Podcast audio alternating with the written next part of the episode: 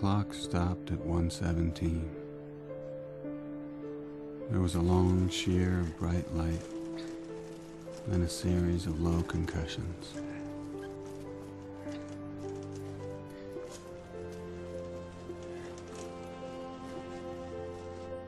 I think it's October, but I can't be sure.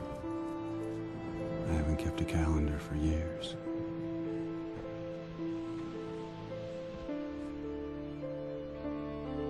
Each day is more gray than the one before. It is cold and growing colder as the world slowly dies.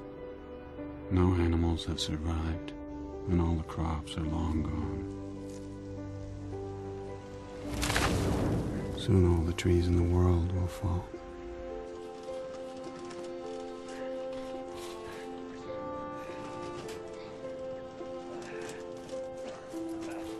The roads are peopled by refugees towing carts and gangs carrying weapons, looking for fuel and food.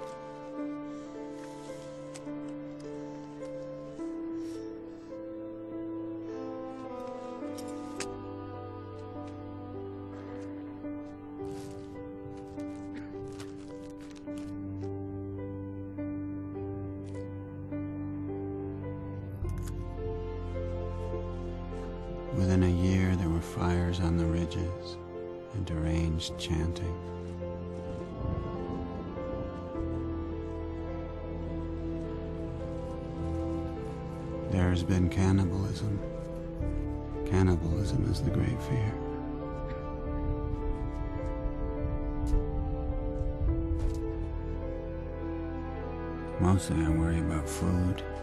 Always food. Food and the cold and our shoes.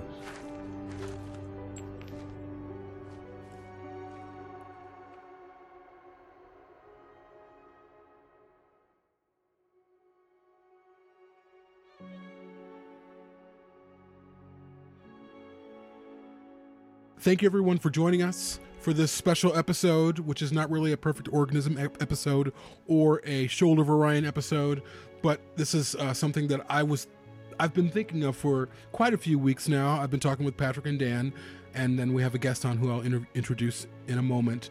But the title of this episode is The Only Real Thing Is Now Dystopia, an Illusion of Importance.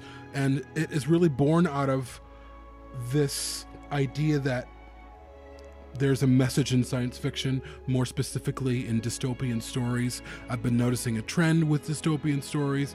Uh, certainly uh, on lower tier things like The Walking Dead, but then on more highbrow things like um, whether it's Blade Runner 2049, the uh, Hunger Games films. I mean, there's a myriad of films. I'm naming off two or three ones that are in the in the zeitgeist right now that are like mass media. But there's smaller films like The Road. Uh, Casey Affleck re- uh, released a film called Light of My Life, which, oh my God, you guys should watch. It is amazing. Another dystopian film where uh, uh, a lot of the uh, the women are dead. That's really the only thing that I can say without spoiling the film. With that, I want to introduce my regular co-host, Dan Ferlito, and regular, re- regular ass host. Re- Regula and Patrick Green, Boring old Patrick. and a recurring guest who we haven't had on the show or shows in a while, Robin, Dr. Robin Bunce. Thank you for coming on. It's a great pleasure to be here. I'm broadcasting from my own personal dystopia over here in the UK. Yes, yes, where your your grand leader is in the hospital right now. That's the one. That's the one. Uh, apparently, he's breathing without help, so that's good. That's good. That's good. So thank you guys for doing this. Thank you for uh well this is a re-recording actually. We recorded it and Patrick and I were talking that it was a good like place to sort of start, but maybe we should retool it and break it up into parts and I was like, "Yeah, you're right." So here we are. And I just felt like we're we're all sitting here at home most of us and I wanted to sort of investigate what's going on in the world through the the lens of film and stories. And again t- to give everyone some background on where I'm coming from with this. like everyone else, I've watched, of course, the original Blade Runner, and then, of course, Blade Runner 2049. I really love the Hunger Game films. I'd watched the Divergent films. There's a film um, called The Giver, which is based off of a book with Meryl Streep and uh, Jeff Bridges. I thought was really interesting. But even way before that, I was engrossed in The Walking Dead. This was years ago, and I watched up until season six. And towards the end of it, when I was like, okay, I'm watching the same things over and over, I'm sort of done. I, I stood back and I was like, what? Why is everyone so interested in this show? What is it about this show that's attracting us?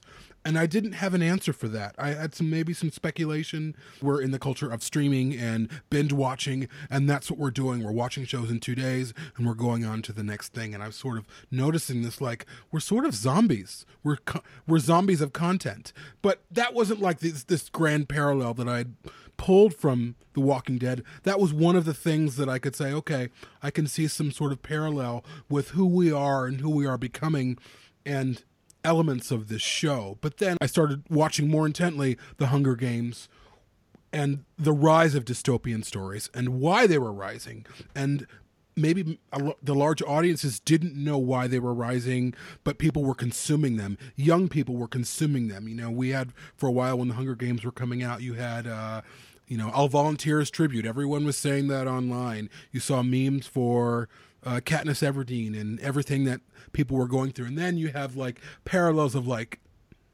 um, Survivor, and there's a lot of elements of Survivor in Hunger Games. Um, and I, I thought it was really interesting. Like, where are we going as society?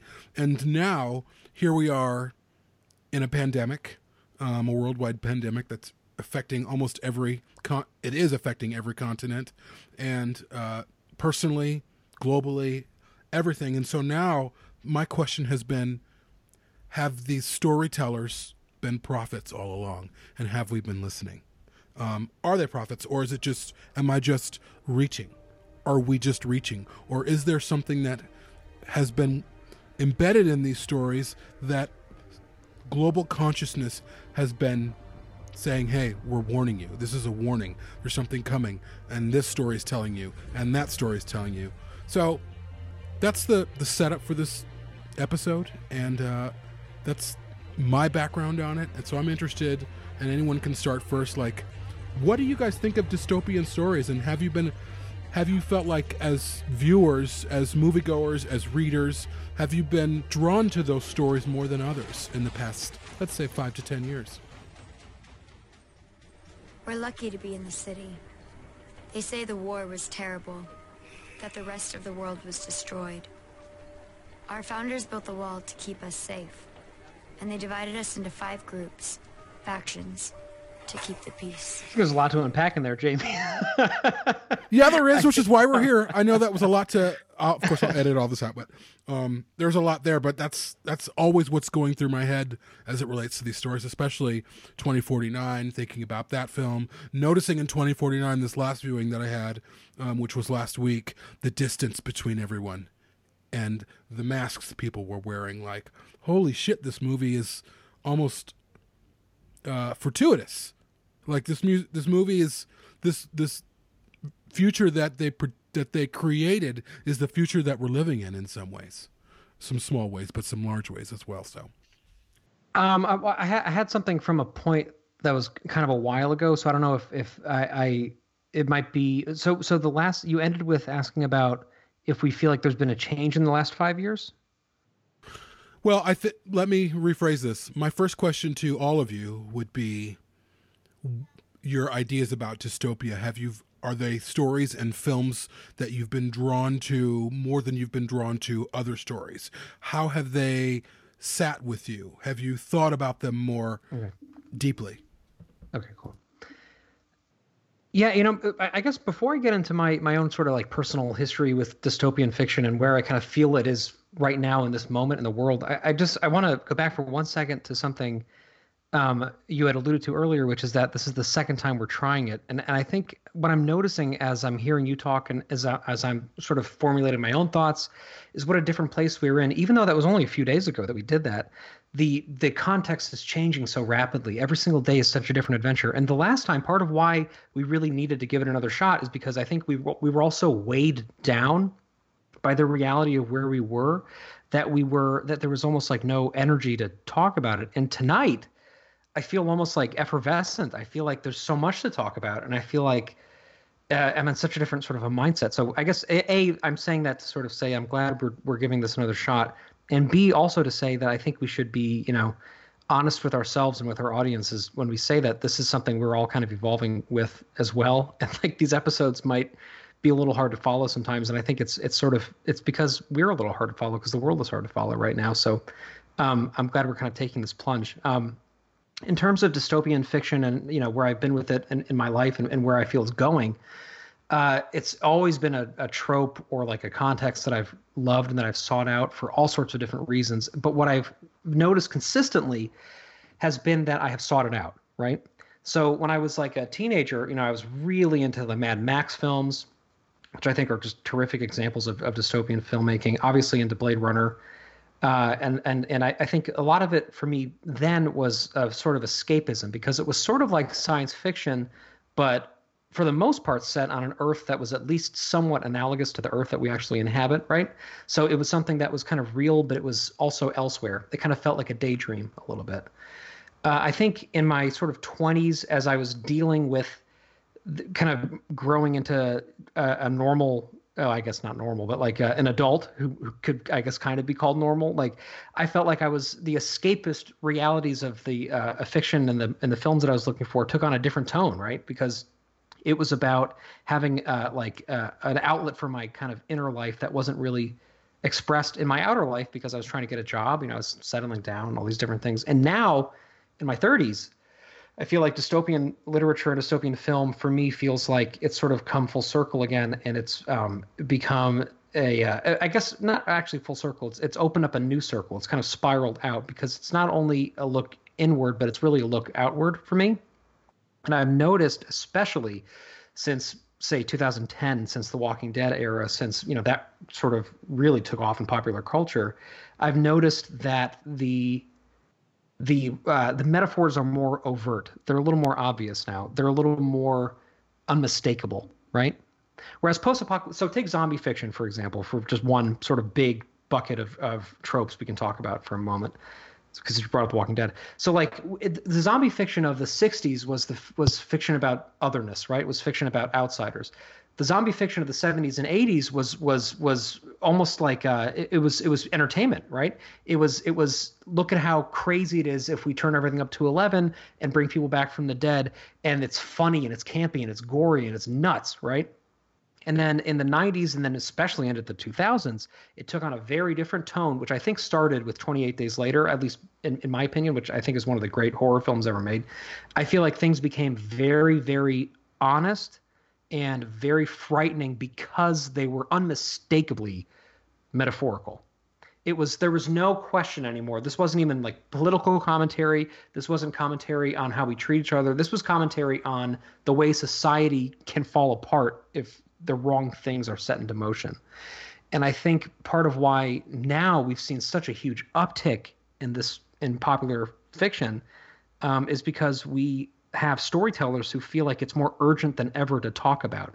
It's more urgent than ever to sound the clarion bell that says if we don't stay on top of things, we will spiral again out um, into complete uh, nothingness or into sort of something worse than nothingness, into violence and into, you know, genocide. Ash, that transmission Mother's deciphered part of it. It doesn't look like an SOS. What is it then? Well, I, it looks like a warning. Yeah, I was going to jump on for a real quick distinction while I'm still wrapping up my thoughts. But um, Patrick, you started talking about, you know, how real some of these dystopian films can feel, and and I was going to make that distinction.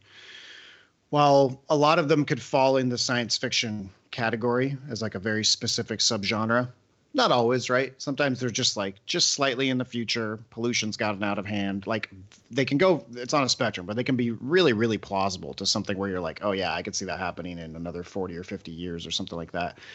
And by doing that, I feel like dystopias and post-apocalypse type stuff can carry a more direct warning to sort of go back to Jamie's original question about are these writers prophets and are they trying to warn us? Are they trying to avoid a certain outcome? Like 1984, very classically critical, you know, makes you think about when government starts heading that direction, especially because Hitler is kind of the classic example, right? People look at Nazism when you think about it, something turning into a dictatorship, but in some ways, 1984 is more contemporary. It's written in, when was it written? Late 50s, Robin? Anybody? It's written in 1948, uh, published 48. in 1949. Okay, I was thinking 58. Okay. So yeah, just post World War II. Um, and so it's interesting to see sort of these more modern applications. Um, and I think also, you know, we have some quotes later and, and Philip Dick talks about it, but the nature of our own reality is kind of always shifting depending on the context, your age, where you grew up, what you've been through. Did you live through a war? Did you not? Um, and so going through something collectively as a really as a planet, as humans, because every nation is dealing with this in one way or another, um, is making it very real for everyone to truly understand what it's like to worry about your neighbor and to like have similar issues and wonder about what's going to happen with your kids as this you know post-apocalypse thing is is happening. Um, and so it's just really really relatable. As we've shifted more than 100 years away from the spanish flu pandemic and from world war one I don't know. Maybe you guys read history too. Maybe you'll agree. I, I get this distinct feeling that the hundred year mark is a very specific mark for humans, or around a hundred years.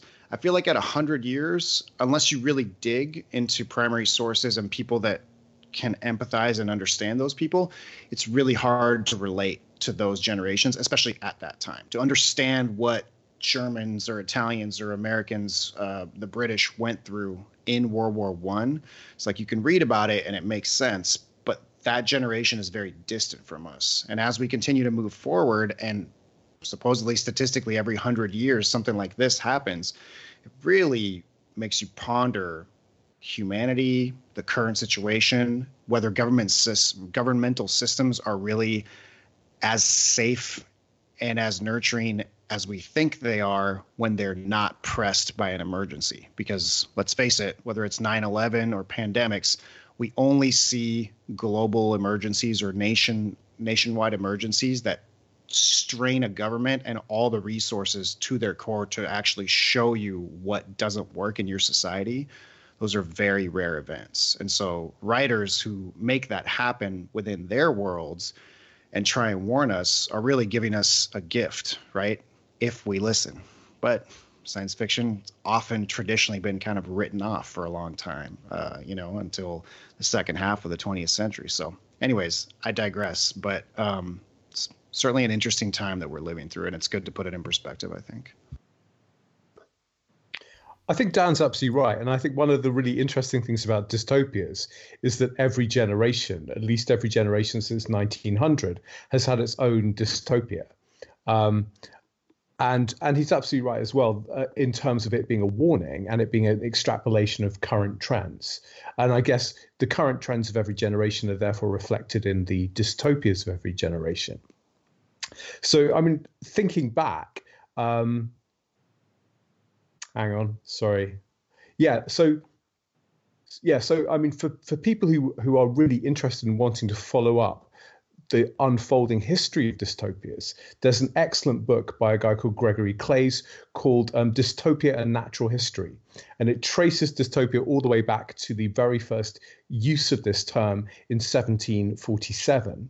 Um, incidentally, it was spelled dustopia in those days, um, all the way through John Stuart Mill in 1868, who was kind of one of the first modern um, users of it, um, of, of the term. And I think one of the things that Claeys does, which I, which clarifies the concept, is he argues that dystopia is an attempt. It's more than just about seeing a bad world or a bad place. It's more than it's more than just that. What he wants to do is he wants to say that a utopia is a story. It's a fictional account of a world in which friendship and love have been realized.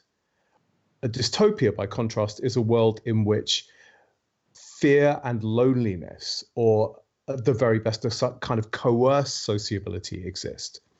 And I guess that's why in every generation dystopias are different because the fears, the anxieties, the things that push us into ourselves and isolate ourselves from each other change generation on generation. I want to read a quote, and I'm probably going to butcher the name of the author, but the quote is The world I remember was tired and racist and volatile as hell, ripe for a hostile takeover by a shit regime. We were already divided. The conquering was easy. And it's by Tahereh Mafi from Restore Me. And I thought that was really telling. Um, and another quote uh, to reference something that you were saying, Robin, and this was from an interview in Play- Playboy magazine, um, an interview with Ray Bradbury. And Playboy magazine, whoever the, the reporter was, says it's hard to imagine the man who wrote Fahrenheit 451 was not prying, trying to predict the future. Ray Bradbury says it's prevent the future. That's the way I put it. Not predict it, prevent it. And that's something that I've heard before from other writers.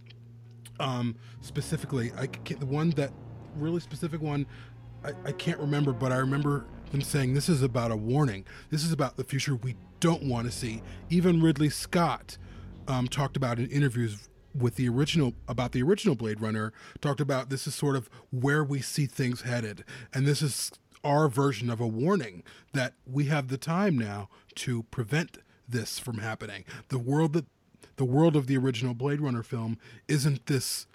It might give people some comfort aesthetically in a strange way, me too, but it's not a world anybody wants to live in. Um, and that was a, a very salient point that he was trying to make, but I think it's been lost. And I've been thinking about those points and like the quote from Ray Bradbury that these storytellers really knew, they really had their finger on the pulse of something larger, something cataclysmic going to happen. Now, maybe it's a cyclical thing, like you were saying, Dan, that it's every hundred years these these things happen to humanity, and it's this marker. Um, and maybe we just there's this for the right people this global consciousness where people are tapped in whether it's you're a scientist or a researcher working in pandemics knowing that hey something's coming and we need to be prepared. Whereas the storyteller just saying the same thing. The people who are writing fiction or there was a term for people who are writing um, it's not science fiction like you were saying dan but it's speculative fiction. Yeah, speculative. Some of the reading that I've been doing recently, where they were talking to some speculative fiction writers about this, that they were spe- what, and you can the film Contagion talk about speculative fiction. I mean, it it wasn't a science fiction film, but it also wasn't historical fiction either. It was almost like the film itself is a prophet, or the film itself was um, the loudest message we could have heard.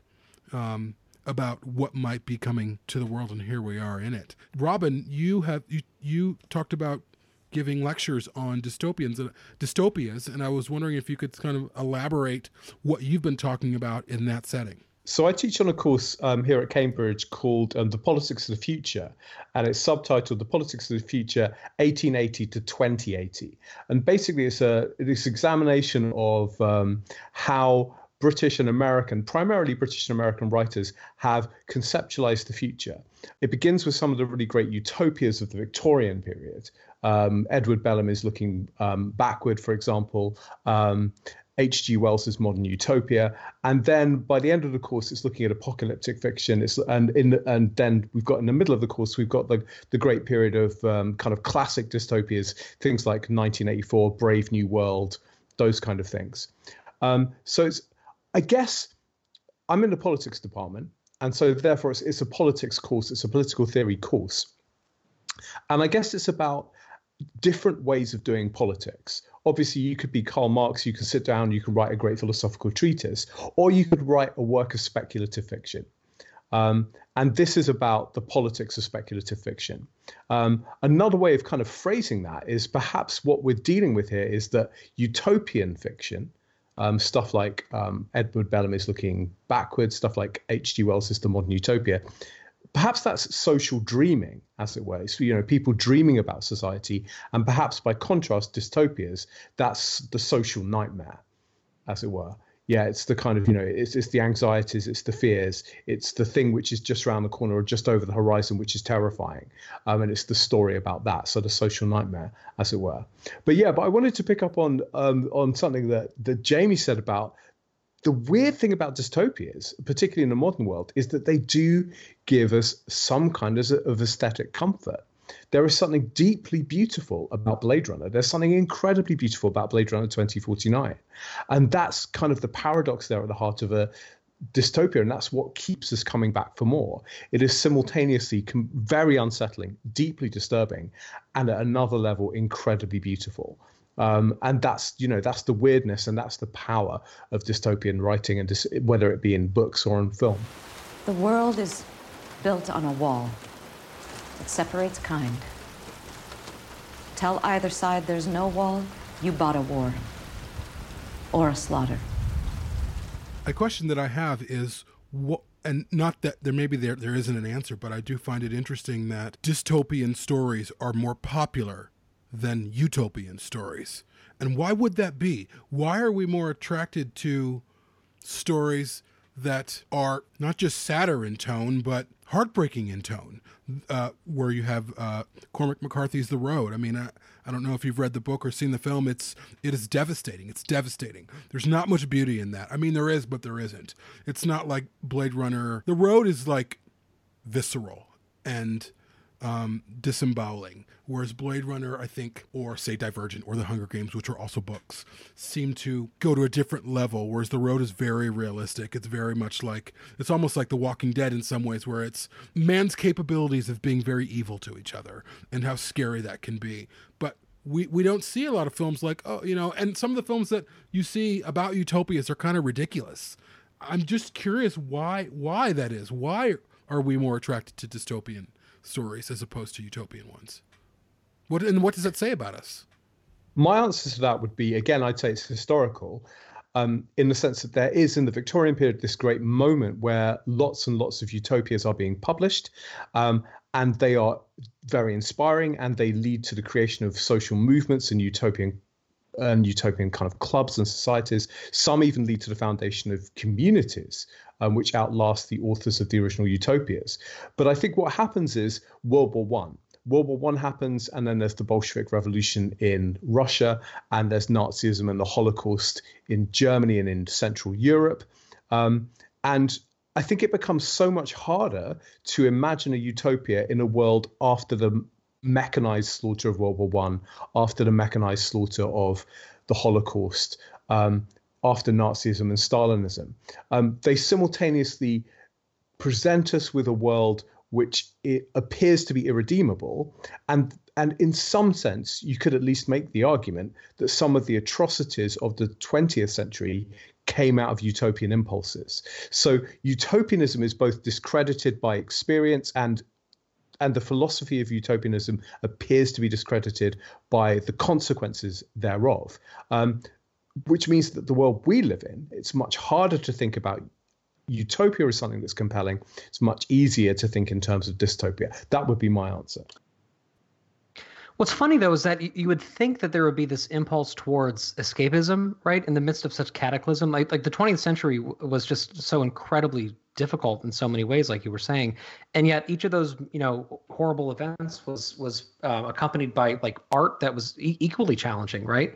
That was equally abstract and equally difficult and equally um, turbulent.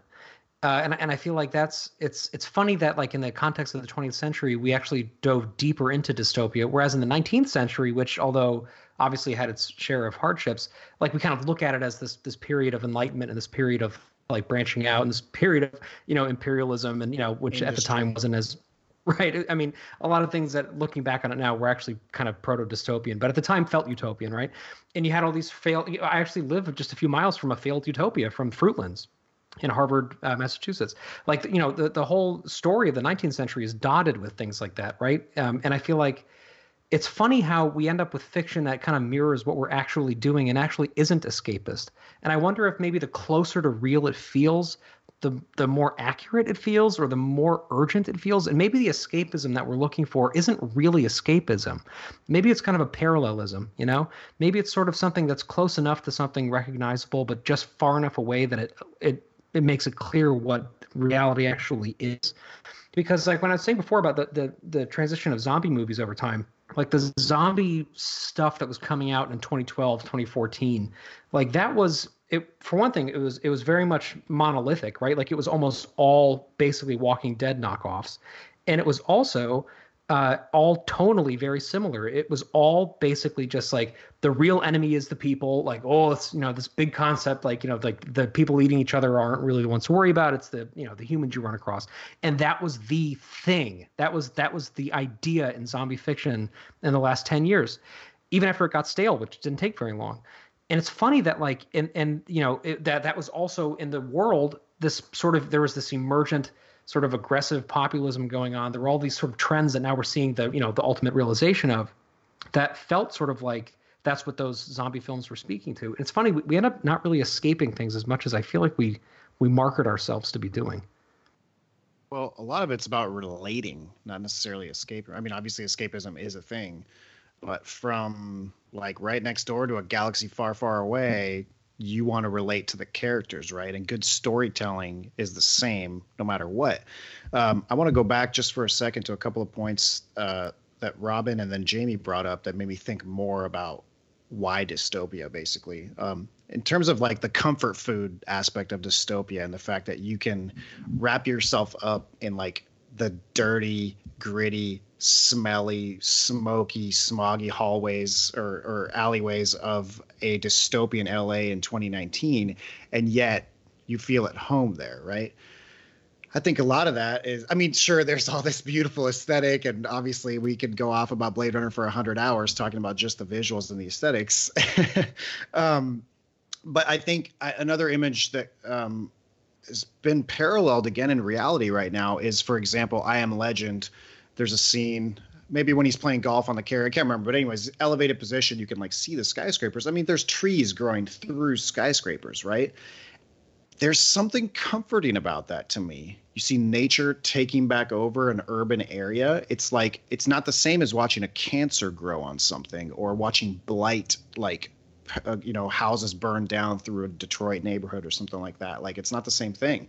There's something comforting and natural about watching. You know, my friends in Italy were telling stories about um, like mountain uh, stags hanging out in his in his back street because he's like the animals are coming back from the mountains because there's no people in the streets they're taking back over the city so that's one thing about the comfort that is kind of a little bit relatable and then back to storytelling um, it's interesting how if you read uh, a history book about, let's say, uh, some of the bombings in World War II, pick a country, right? Civilians that went through these bombings. And so if you're getting a firsthand account, you're actually reading this grandfather's story about him being with his granddaughter and trying to get across the street while these fireballs were coming down the street because of these fire bombings in Dresden, for example. And so until you go through a world war or at least until you're you would live through a city that's been bombed, you can only relate to that so much. There's a point where your brain stops and can't connect because you cannot possibly know exactly what it's like to be in a city that's being firebombed in 1943 or whatever, right? You can't. You can get close with good storytelling. Um, but as we've gone through again now our own sort of certainly in terms of emotions, right? We were talking about fear and despair and loneliness. In terms of that, we are living through our own apocalypse, our own dystopia to a certain extent. Um, and so, whether you're writing science fiction or whether you're writing historical fiction or divergent fiction, when you make the characters relatable and make us feel like, yeah, these are the problems I would be dealing with if my neighborhood got the water cut for two weeks and all of a sudden i had to deal with my neighbors and you know this guy's an asshole that one's not you know it's all really really relatable because you can picture yourself there. You can fill those roles with your friends and family um, and it makes sense. So i think there's something to that that makes us think um, about the closest ways that something could go wrong where it doesn't have to be this crazy science fiction story. I keep coming back to that theme really that it's really um, just an alternate version of the reality that we're living, but it's very close and around the corner. I completely agree with that. And in fact, that reminds me of a quote from William Gibson. Um, what Gibson says is that dystopia is here, it's just not equally distributed. Um, so, yeah, so I'm living in a pretty utopian life right now because I'm in leafy Cambridge. Um, and you know when all the people go, when all the people um, go on lockdown you know the cats take over the streets and that's about as dystopian as it gets. But there are other people in other parts of the world who are living in the dystopia that perhaps my child will grow up in you know. One of the things that really struck me about blade runner 2049 was one of the clever things they did is they shot footage in other parts of the world in developing countries and then they just told us that's la and all of a sudden somebody else's reality becomes my dystopia, if you see what I mean. So yeah, so dystopia is here. It's just not equally distributed. That's one really important thing that I wanted to mention in terms of the reality of dystopia. My father grew up in the projects in Chicago, the Robert Taylor homes, and then they moved to the South Side of Chicago. Um, I think most of us have been to Chicago. I grew up there. Um, but if you ever go to the South Side of Chicago, most it used to be brimming just alive. Most of the homes, which are beautiful, are like these grand old historic gray stone homes. But most, a lot of them are boarded up. But people living are living there, and it's terrifying. And it's been like that for 40 years. But that's where pre- the predominant African American community lives. There's not a Whole Foods. There's not a Trader Joe's. There's not like regular grocery stores. That is the dystopia that they have are are used to. So, I, and I, I was as I've been researching this episode and tr- trying to understand what it is about dystopia and um, as opposed to utopia, where oftentimes utopias aren't utopias; they're actually dystopias. For I grew up in a commune where we were all cloistered with there were 500 people, and it was supposed to be this ideal Christian like thing that Paul wrote about when in fact what was happening was actually dystopian. You're talking about generations and dozens of of cases of child sexual abuse. So it was this it was actually a dystopia we were living in while we were trying to convince ourselves that no, this is the way everybody should be living.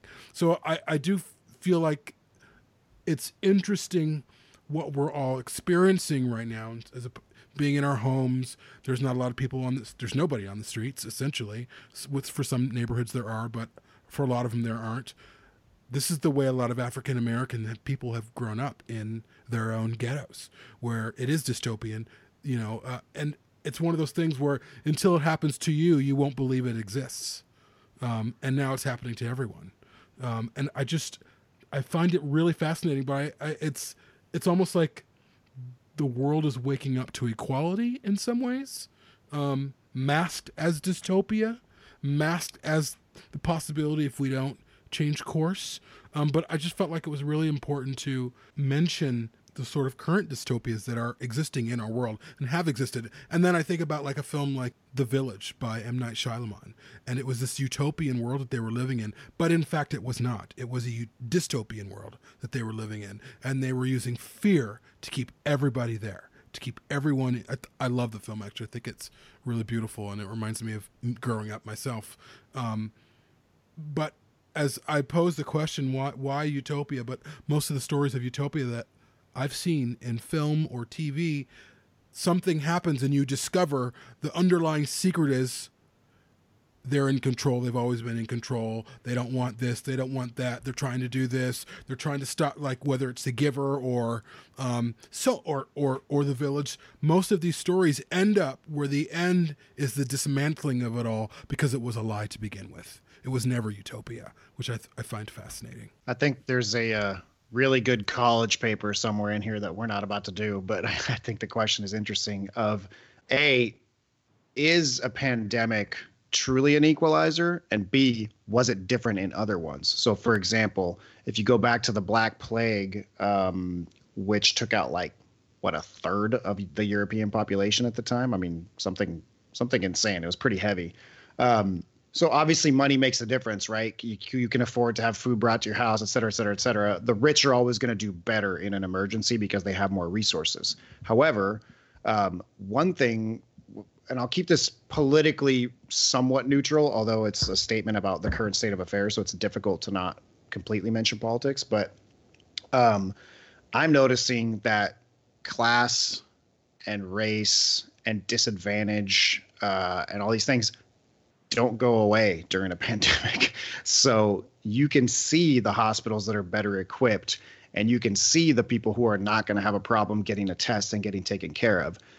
And it's not the homeless people in Oakland, I can tell you that much. You know what I mean? So it's interesting because while maybe something like the Black Plague was a true equalizer at the time because there was like there was no money that was going to save you from that shit. I mean, you could stay indoors more, but like it was going to get a third of the people and kill them. Um, versus what we're running into now, where it's like, I mean, there are some examples of Prime Minister of the UK getting it, for example. So certainly, rich, powerful people are not immune. Um, but they do have different resources. And I find that really fascinating to see how it disproportionately affects the disenfranchised, poor, um, and disadvantaged people, because that's a real thing that in the end can be the difference between life and death. I mean, that's you know that's how far our vote goes really down the road. There's no fresh start in today's world. Any 12-year-old with a cell phone could find out what you did. Everything we do is collated and quantified. Everything sticks. Was that how you justify stealing? I take what I need from those who have more than enough. I don't stand on the shoulders of people with less. Robin Hood? I think I do more to help someone than most of the people in this room. Than you. I think maybe you're assuming a little too much. Maybe you're being unrealistic about what's really in your pants other than your wallet. Ouch. You think all this can last? There's a storm coming, Mr. Wayne. You and your friends better batten down the hatches, because when it hits, you're all gonna wonder how you ever thought you could live so large and leave so little for the rest of us. But actually, the, the Black Plague uh, uh, did disproportionately affect poor people as well in marginalized communities, uh, which is which I didn't know about until this week. Actually, I was reading about it. It's something I because I had assumed because it had mowed through such a significant amount of the population that it basically just you know killed indiscriminately. But actually, I mean, you know, the the the sort of seafaring communities and the minority communities along the coastline and the communities that were involved in trade routes were largely you know sort of outsider communities and and lower class communities because of that they're disproportionately affected because the rich people could basically just be ensconced in their towers and not have to go into town you know not be surrounded by the bodies that were just sitting out in the in the you know open drains right uh, so that that's something that is is amazing that even back then it was still so disproportionate but i do think that there there there is a it's this is not a moment of like equity it's not a moment of equality but there is a moment of universality in this i think and that's something that I, I hope we don't forget about because everybody is affected. Obviously, the ways in which we're affected are just vastly, vastly different. You know, I mean, like uh, the way that I'm affected by this in the immediate term is just basically I just get to spend time with my family and be indoors and be safe, you know, for the most part, um, and be paid, right? Like I, I'm extraordinarily lucky in that regard. But even though I am lucky, I'm I'm feeling the effects of this in a in a very deep emotional way, and I'm feeling the anxiety of family members and friends who are not as lucky as I am in this circumstance. I know many people who are sick. I know many people who have been hospitalized with this. Not many people, a few people who have been hospitalized. I know people who might go to the hospital.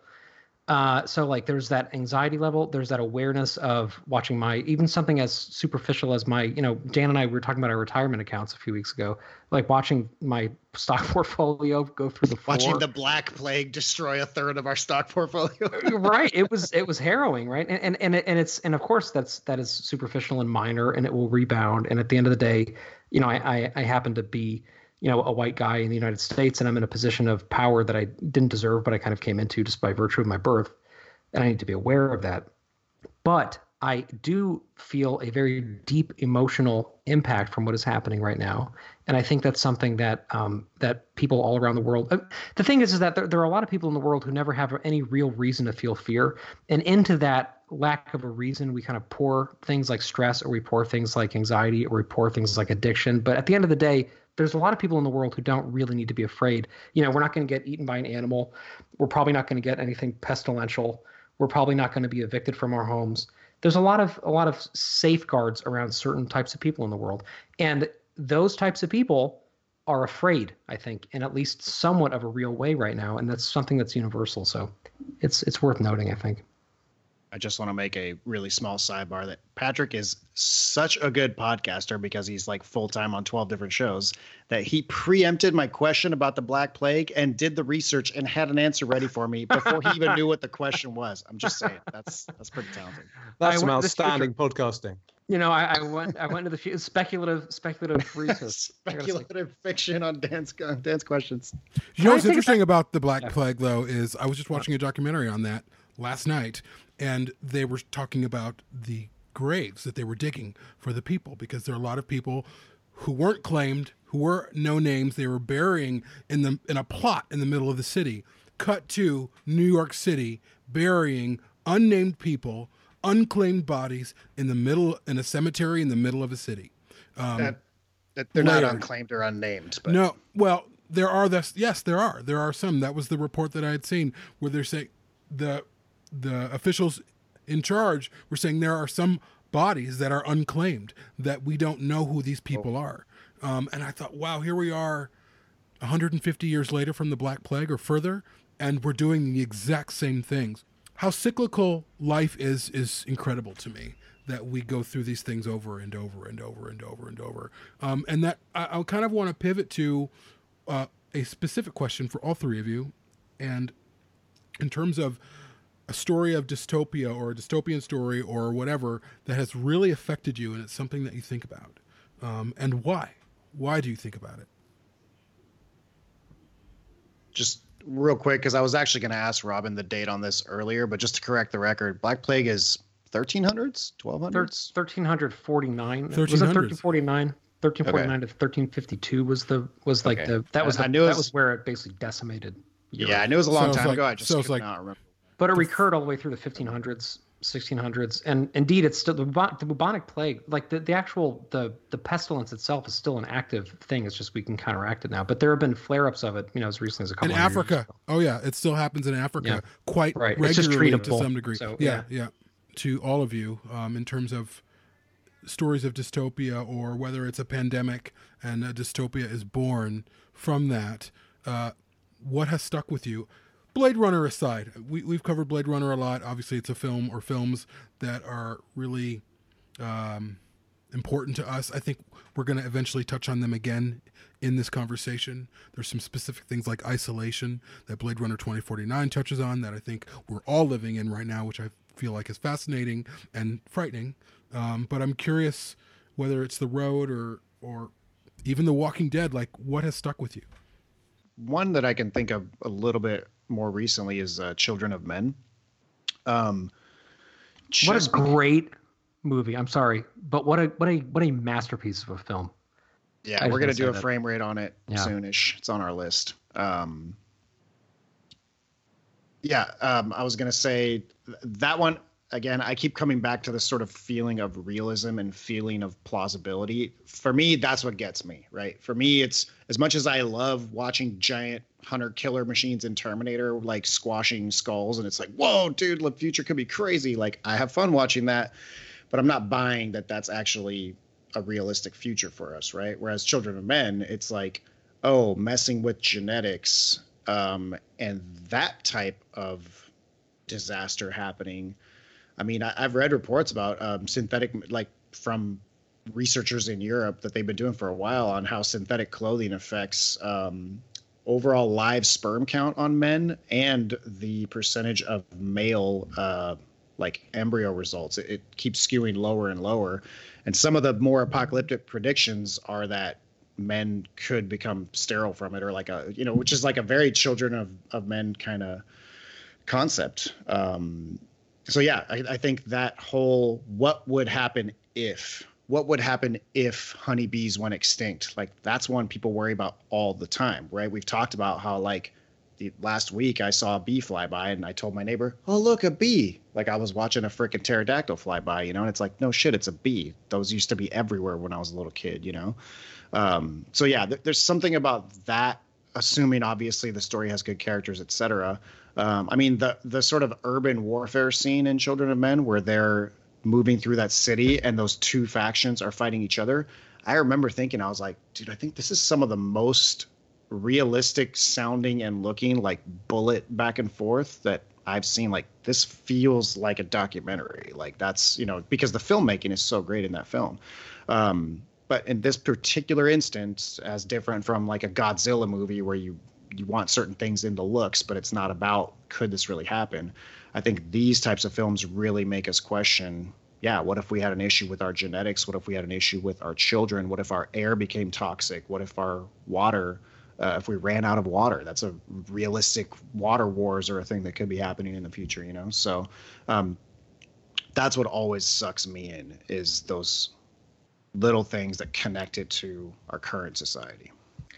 Dan, I, I, I, I might have misheard you, but I think you said Godzilla's not real, and I just want to just for the record say I disagree with you on that. I think that's very realistic, and I have an objection. Noted. Godzilla's been nominated a key worker in Britain, so you know Godzilla doesn't have to doesn't have to obey the He's essential. Oh, Just- that's he's definitely fact. essential. Yeah, this building must be destroyed.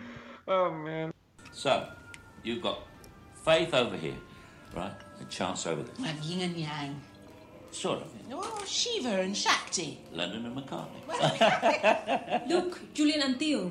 Yeah, there you go. Julian and Theo met among a million protesters in a rally by chance. But they were there because of what they believed in in the first place their faith. They wanted to change the world, and their faith kept them together. But by chance, Dylan was born. This is him?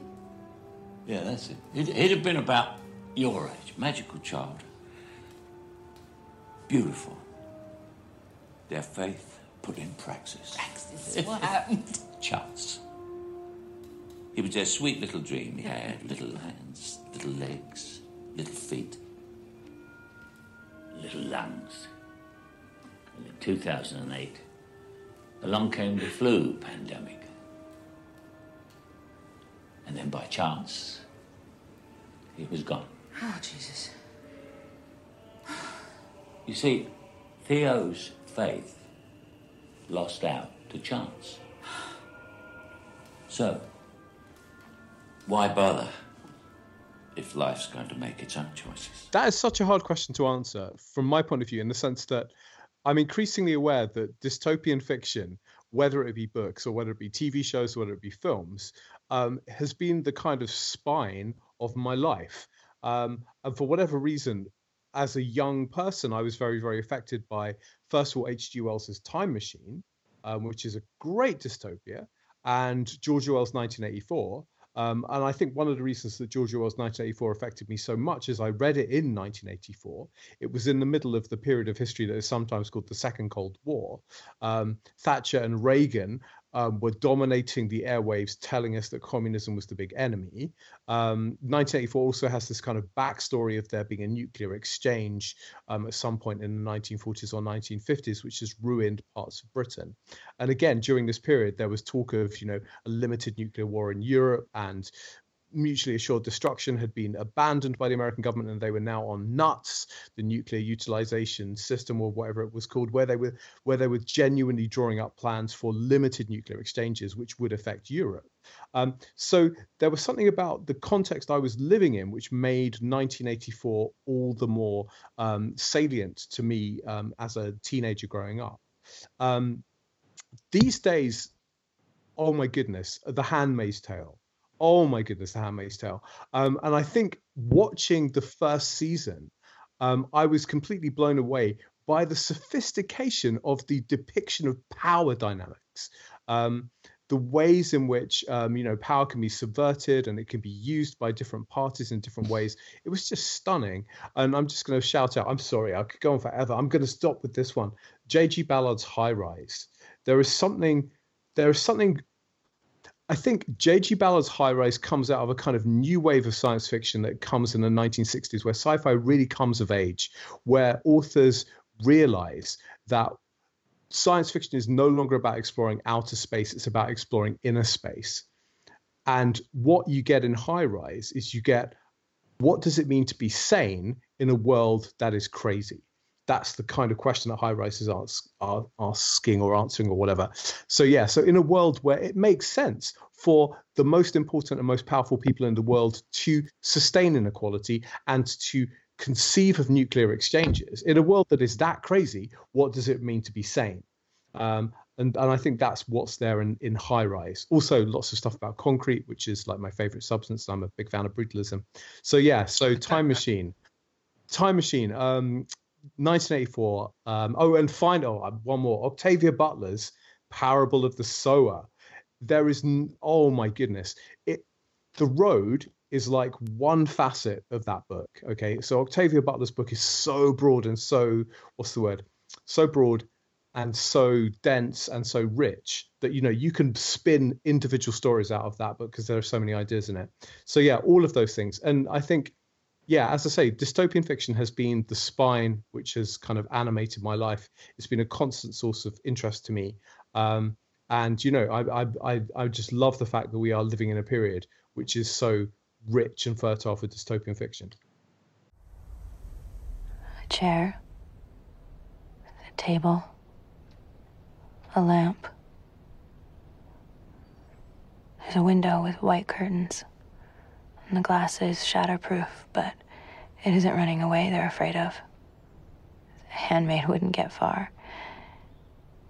It's those other escapes, the ones you can open in yourself given a cutting edge. Or a twisted sheet and a chandelier. I try not to think about those escapes. It's harder on ceremony days, but thinking can hurt your chances. My name is Offred. I had another name, but it's forbidden now. So many things are forbidden now.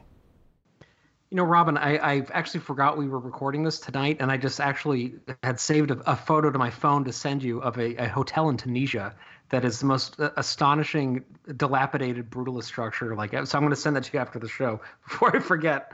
That's that's Um, two. Thank we, had, you we had, so we had a, much. we had a three uh, limit, uh, three maximum on brutalism in the On show. I knew it was going to sorry, come. I'm sorry. I know, I know, Oh my Get you two who's together. count? Oh, brutalism. Yeah, absolutely. Anyway, that's It's on. another Woo! podcast. So hang on. So so uh, we should do that though. Uh, so so uh, the, the book by Octavia Butler is called what? Soa. It's called the Parable of the Sower. And it's the first Parable of the Sower. So yeah, so it's kind of referencing this biblical story. Um, and it's just incredible. Um, Octavia Butler apparently, um, the story she tells is she was in a in a movie theater and she was watching a film and she thought, well, this is rubbish. I could do better than that. And she just started writing. And you know, now she's this um, celebrated writer of speculative fiction. Um, yeah, and her, her work is just inc- it's incredibly rich, and it's uh, and it's incredibly rich in terms of the political insights, in terms of the characters, in terms of the stories. You know, uh, yeah. But Parable of the Sower, it's a great place to start with her work. I'm gonna read. I want to read the crap out of that thing. She just had an article uh, published about her um, on like a fem- feminism angle. They were talking about you know the uh, how prolific she was in science fiction as a female writer and outnumbered, et cetera. I, I can't remember if it was the New Yorker or what, but it, it just came out like a couple of weeks ago. It was a really good article. Um, so for for me, th- and this is something, Jamie, I know you wanted to touch on these um, as well, but the the fiction of Jeff Vandermeer, and I'll let you do the, the quote in a moment. Um, to me, is is the is the most like evocative, and it's not necessarily dys- dystopian, but it is like annihilative. And it, literally, the first the first of the books in the in the Southern Reach trilogy is, is Annihilation, which is fitting.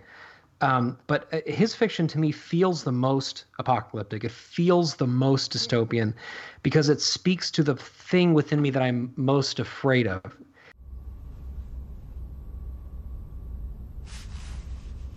Can you describe its form?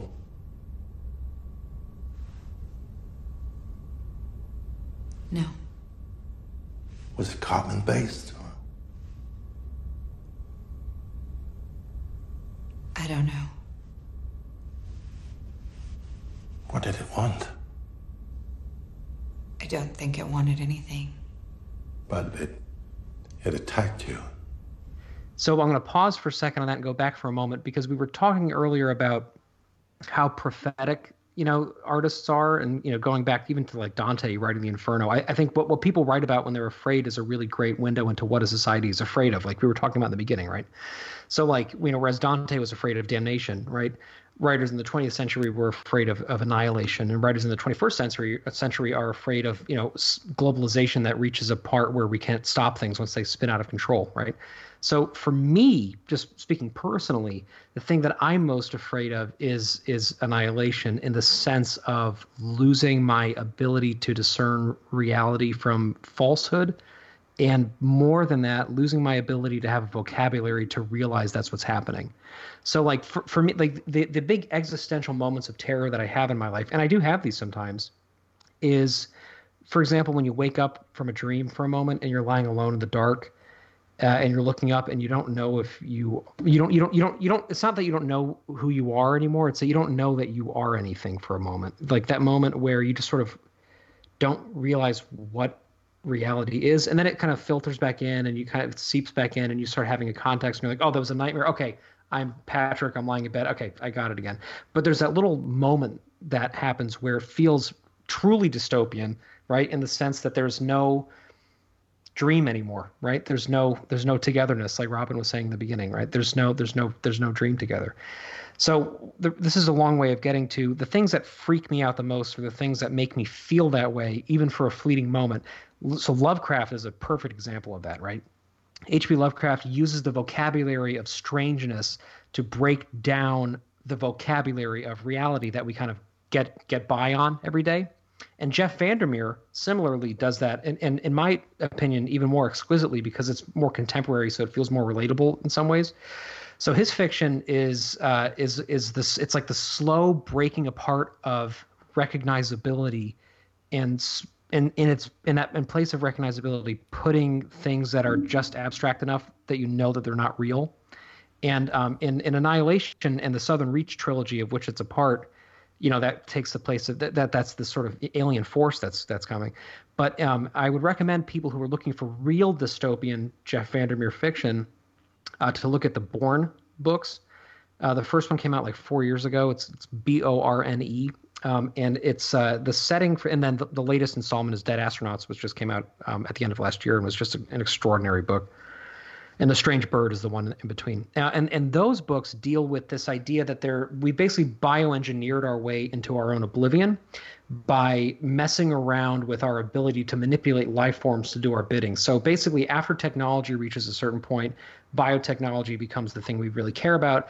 We care about organisms that can replenish themselves, that can you know take on different traits depending on their applica- application that we can fuck that we can eat that we can you know love that we can kill that we can murder for fun that we can torture to get our kicks right and that at a certain point these things spiral out of control and um, become instruments of our own annihilation as as things go on and and that those books are so full of this sense of like what is going on in my head as I'm reading this. I feel like I'm losing like I can still recognize the words but they're losing meaning for me. But there's some there's a meaning in it that I can't quite figure out. You know, and that's like that same fear that you have when you know there's a meaning in this dark moment at night where you've woken up from a nightmare and you don't know what that meaning is because you don't remember what meaning was for that one instant. So, speaking personally to me, what's sitting with me right now is Jeff Vandermeer's fiction, and I guess weird fiction in general, because I guess um, that's what I'm most afraid of. And I think in closing that looking back at, at why authors have been prophetic or why screenwriters have been prophetic or why, you know, all sorts of different genres of art have been prophetic, I think it's because you either write about what you love or you write about what you observe or you write about what you fear, right? Sometimes you love and fear and observe all the same thing. A lot of the time you do all those three things at once, right? But I think the things that you fear are the things you write most urgently about because it feels like you need to get it out of yourself, like you need to exercise your own fear. You need to get it out into the world. Because if you can do that, if you can push through it, maybe you can save yourself. And in saving yourself, you can save other people too. And I think that it's no uh, accident that that the fiction of fear and that the storytelling of, of abandonment and dystopia are the stories that have stuck with us most deeply because it's what, at the end of the day, when we wake up at night, we're afraid of.